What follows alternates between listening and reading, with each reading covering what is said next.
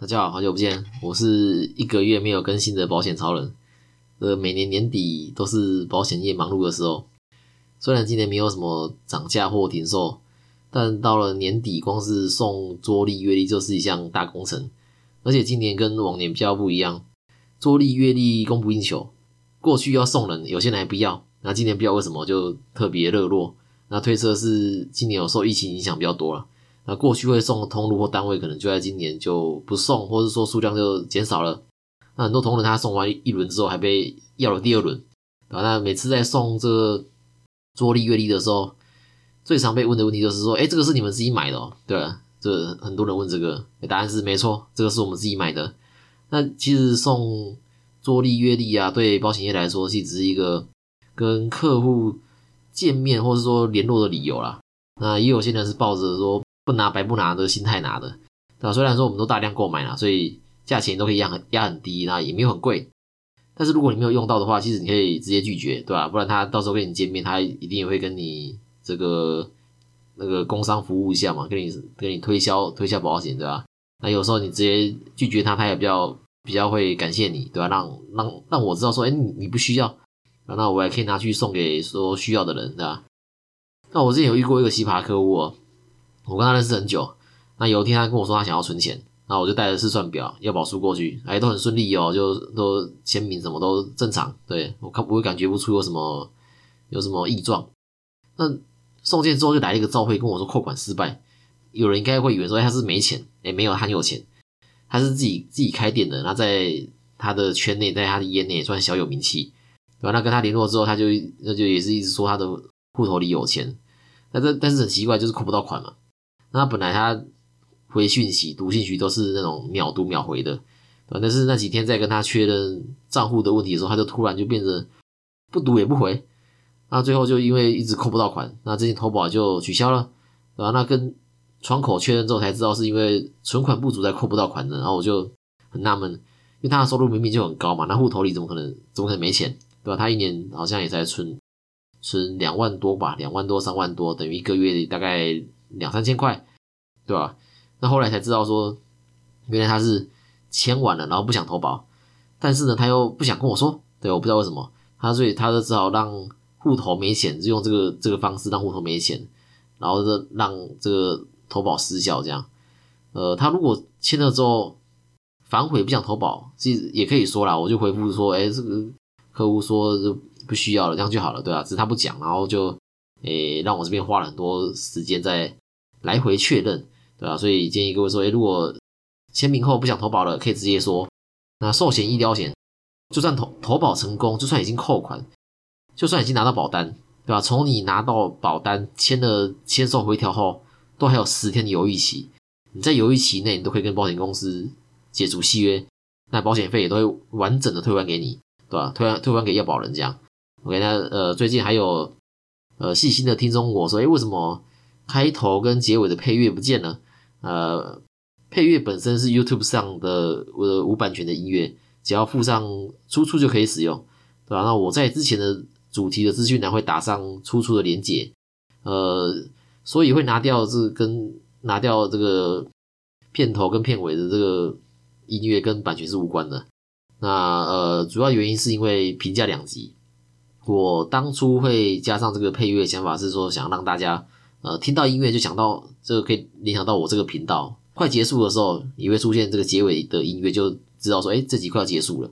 对，是这样的想法才加上去的。但是后来发现说，其实内容比配乐重要嘛。我不会因为多了配乐或者少了配乐，就让我的听众增加或减少。真正会让我听众增加的原因，绝对是我每一集的内容。OK，那今天要来说的这个终身还本型的保险是台湾人很爱的保险。呃，我会知道台湾人很爱的原因，是因为我在做保单鉴的过程中，发现几乎每一个人最少都有一张。OK，那第一次收听的朋友，如果没做过保单鉴诊的话，我这边可以帮忙做一份。我这里有业界常用的两套鉴诊系统，对吧？那这两套都是我自己嗯自掏腰包买授权才能使用的，所以算是呃客户服务的一种方式。保单建成的时机呢，在投保新保单之前，你要先检视自己过去有什么保障嘛，你再来决定说新保单该怎么投保，或者说在你人生进入到不同阶段的时候，也应该要做一份。例如你结婚、买房或生孩子，当你发生这些事的时候，责任也跟以前不一样了，对吧？以前你单身未婚，对吧？没车贷、没房贷的状态下，你你寿险就不用准备太多嘛，因为呃，但是当你进入家庭、买房、生了孩子、有有房贷，这个时候家庭责任变重，反而就比较就会会比单身的时候还需要寿险，就应该做保单检视，说来看看自己的寿险足不足够。关于寿险的意义与功能，我在第三集有详细说明。那还没听过的听众呢，可以去听听看。那 OK，那有需要保单进诊的，可以到我的 IG 保险超人咨询我。那我这边的话就可以免费帮忙做一份。好，那回到这次的主题，呃，没用到保险，没用到理赔，保险公司会把保费加计利息还你，听起来是对客户稳赚不赔的保单，但是我自己是不太推荐的。我们先来看第一种，也是最常见的，就是哎，我要先说明，今天一样不会提到任何保险公司的任何保险商品，单纯就讨论终身型还本保险的缴费跟还本方式来做分析。你看它最常见的终身还本型的保险商品名商品名称里面，通常通常会有呃终身医疗、医疗终身，不然就是什么呃终身手术、手术终身，类似这几个词，是只要里面有终身两个字。有很大机会是还本的，但是呢，有时候我们会为了底下的附约能够持续有效嘛，在主页选择终身的话，我就觉得是无可厚非啦。但是如果是这个原因来选择终身的话，我会建议投保最低额度的就好。所以常常会看到说用寿险十万当主业投保，原因就在这里，因为很多时候十万的终身寿险反而是最便宜的主约，对吧？可是我。更常看到的是，连底下的附约都是终身还本的，或者说，哎，就单纯投保这个终身还本的手术险主约，对吧？这两种是还蛮常看见的。不管是哪一种，我们现在看保费。好，那以三十岁的女性投保台湾某大型保险公司的终身手术险，然后保额以一千元为例，保费一年大约是一万一千块，那缴费二十年就保障终身嘛。那二十年来，你一共就缴了就一万一去乘以二十，等于二十二万。啊，到这边应该没问题。最后，在台湾人的平均寿命大约是八十岁的时候左右过世都没有用到保险的话，保险公司就会退还二十二万，就是你的保费，然后加五趴的利息给受益人。好，刚刚这是没用到保险的情况，我们来看看有用到保险是什么情况。假设这个客户从三十岁到八十岁这五十年间。陆续动了大小手术，请了五万的理赔金。那最后身故的时候，保险公司会给多少给受益人呢？会还多少给受益人呢？诶，答案是二十二万，但是要扣掉已经请领过的保险金五万，那也就是给十七万。呃，十七万给受益人。那当然还是有加五趴利息啊，但是因为实在不多，我们先不算。到这里，嗯，应该有些人已经有发现不对劲的地方了。今天没理赔是退还二十二万。有理赔是退还是七万，不管是有理赔还是没理赔，客户收到的金额都是二十二万。因为你你刚刚有理赔的案例是十七万嘛，对不对？那加上你有领过的理赔金五万块，那你你十七万加五万，你最后收到的也还是二十二万嘛。好，那如果我们今天理赔的是十万呢？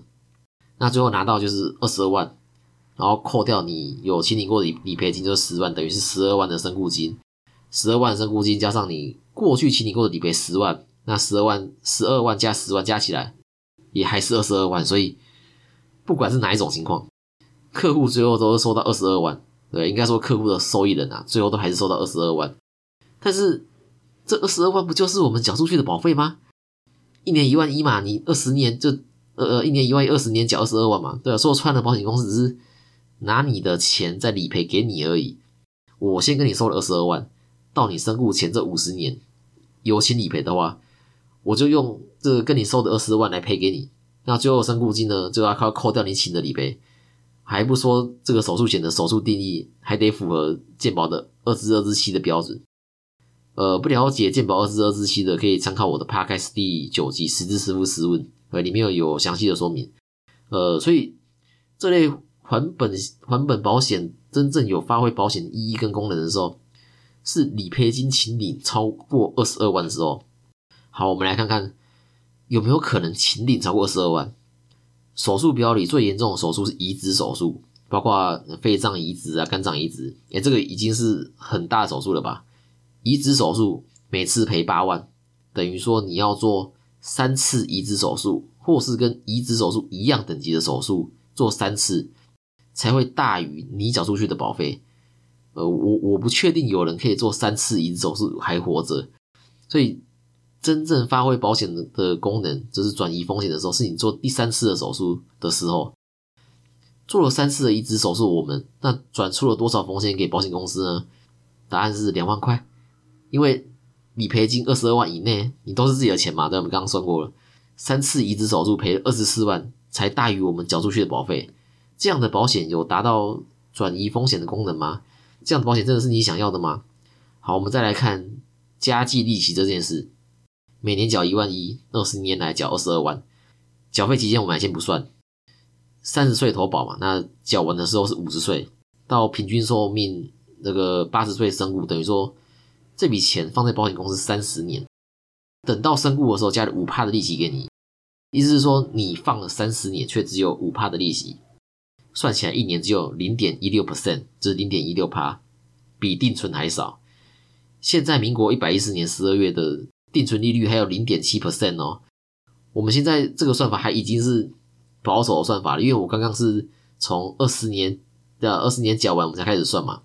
如果我们是从当下才开始算，哎，那其实等于不止放五十年，而是不止放三十年，而是放五十年，对吧？那算起来利率又会更低。OK，那这个时候就有人想说啊，明明呃还本型的意外险不用身故啊，缴费二十年后，缴费二十年满期后就可以这个加计利息领回保费，保障也是终身啊。好，我们来算算看。一样三十岁的女性，然后投保保一百万的终身还本意外险，保费一年是三万九，二十年来你共缴了七十八万。第二十第二十年如果仍然生存，好仍然活着，你就可以领到七十八万加三趴的利息。你听起来好像也很美好。呃，业务要销售这种保单，你常听到的话术是：你去一家 seven 买东西买二十年，然后到了第二十年，他会把你这二十年来在 seven 消费的钱呢，全部还你，而且还加利息啊！而且你之后再去 seven 买东西，也不用再花钱了。哎，但是业务没说的是，你这二十年在 seven 只能去垃圾桶捡别人丢掉的食物。为什么这样说呢？我们来看看每年三万九的保费到底买了什么东西？你买到了意外身故一百万，跟意外住院一天一千块，还有骨折医疗三万块，跟住院手术五千块。对，哎，这些都要意外哦，那你生病生病不省哦。然后还有搭乘大众运输工具的意外事故，最高六百万。如果想要这样的保障，选择定期的意外险，一模一样内容，呃，保障甚至还更多，一年的保费不到三千块。那一样的内容，我可以花三千就块就买到，为什么我要花三万九？如果是为了那三趴利息或者终身的保障的话，我觉得你可以衡量一下哪一种方式才能够呃最大化你的预算，让每一块钱转出最多风险给保险公司。如果真的要投保这样的保险，我们把一样的预算拿来投保储蓄险，看看会有什么不同的结果。OK，一样，我们一年就是一万一，好，缴二十年也是缴二十二万，但不同的是，第二十年的时候，我就可以拿回三十一万。这笔钱一样一直放到八十岁身故的时候，会变成八十三万，从二十二万到八十三万，翻了快四倍。用利率来看的话，就是将近四百 percent，就四百趴。跟刚刚的零点一六趴是不是形成强烈的对比？四百趴是零点一六趴的两千五百倍，换成数字给各位听的话，应该会比较好理解。OK，那这个时候应该会有人说啊，要是我中间动手术怎么办？人家终身手术险还有理赔手术呢？啊，你这个储蓄险又不能理赔手术，对啊，啊，你是不会部分解约哦。你中间如果动手术，你看花多少嘛，你就部分解出来，那其余呢就继续放在里面复利滚存，你最后滚出来的绝对比较多。而且，如果你真的有需要用到钱，你也可以选择全部解约拿回来，也比较有弹性。如果放在终身手术险里面，你就拿不出来了，你等于是你你拿出来的时候也不是你花，哎，是你的受益人帮你花钱。那这又牵扯到另一个问题：你辛辛苦苦缴了二十年的保险，结果并没有买到太多保障。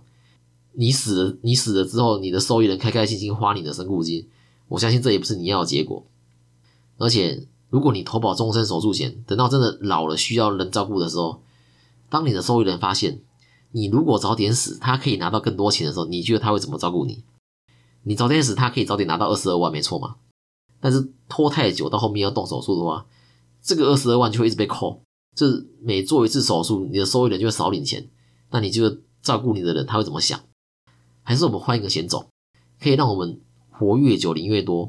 刚刚的储蓄险啊，如果到九十岁才身故的话，哎，你的受益人可以拿一百零九万哦。当你的受益人发现说让你活越久，他可以领更多的时候，你觉得他会不会认真照顾你？一定会的嘛，对不对？起码看在看在钱的份上，哎，搞不好你想死，你的受益人还不希望你死，你看多感人。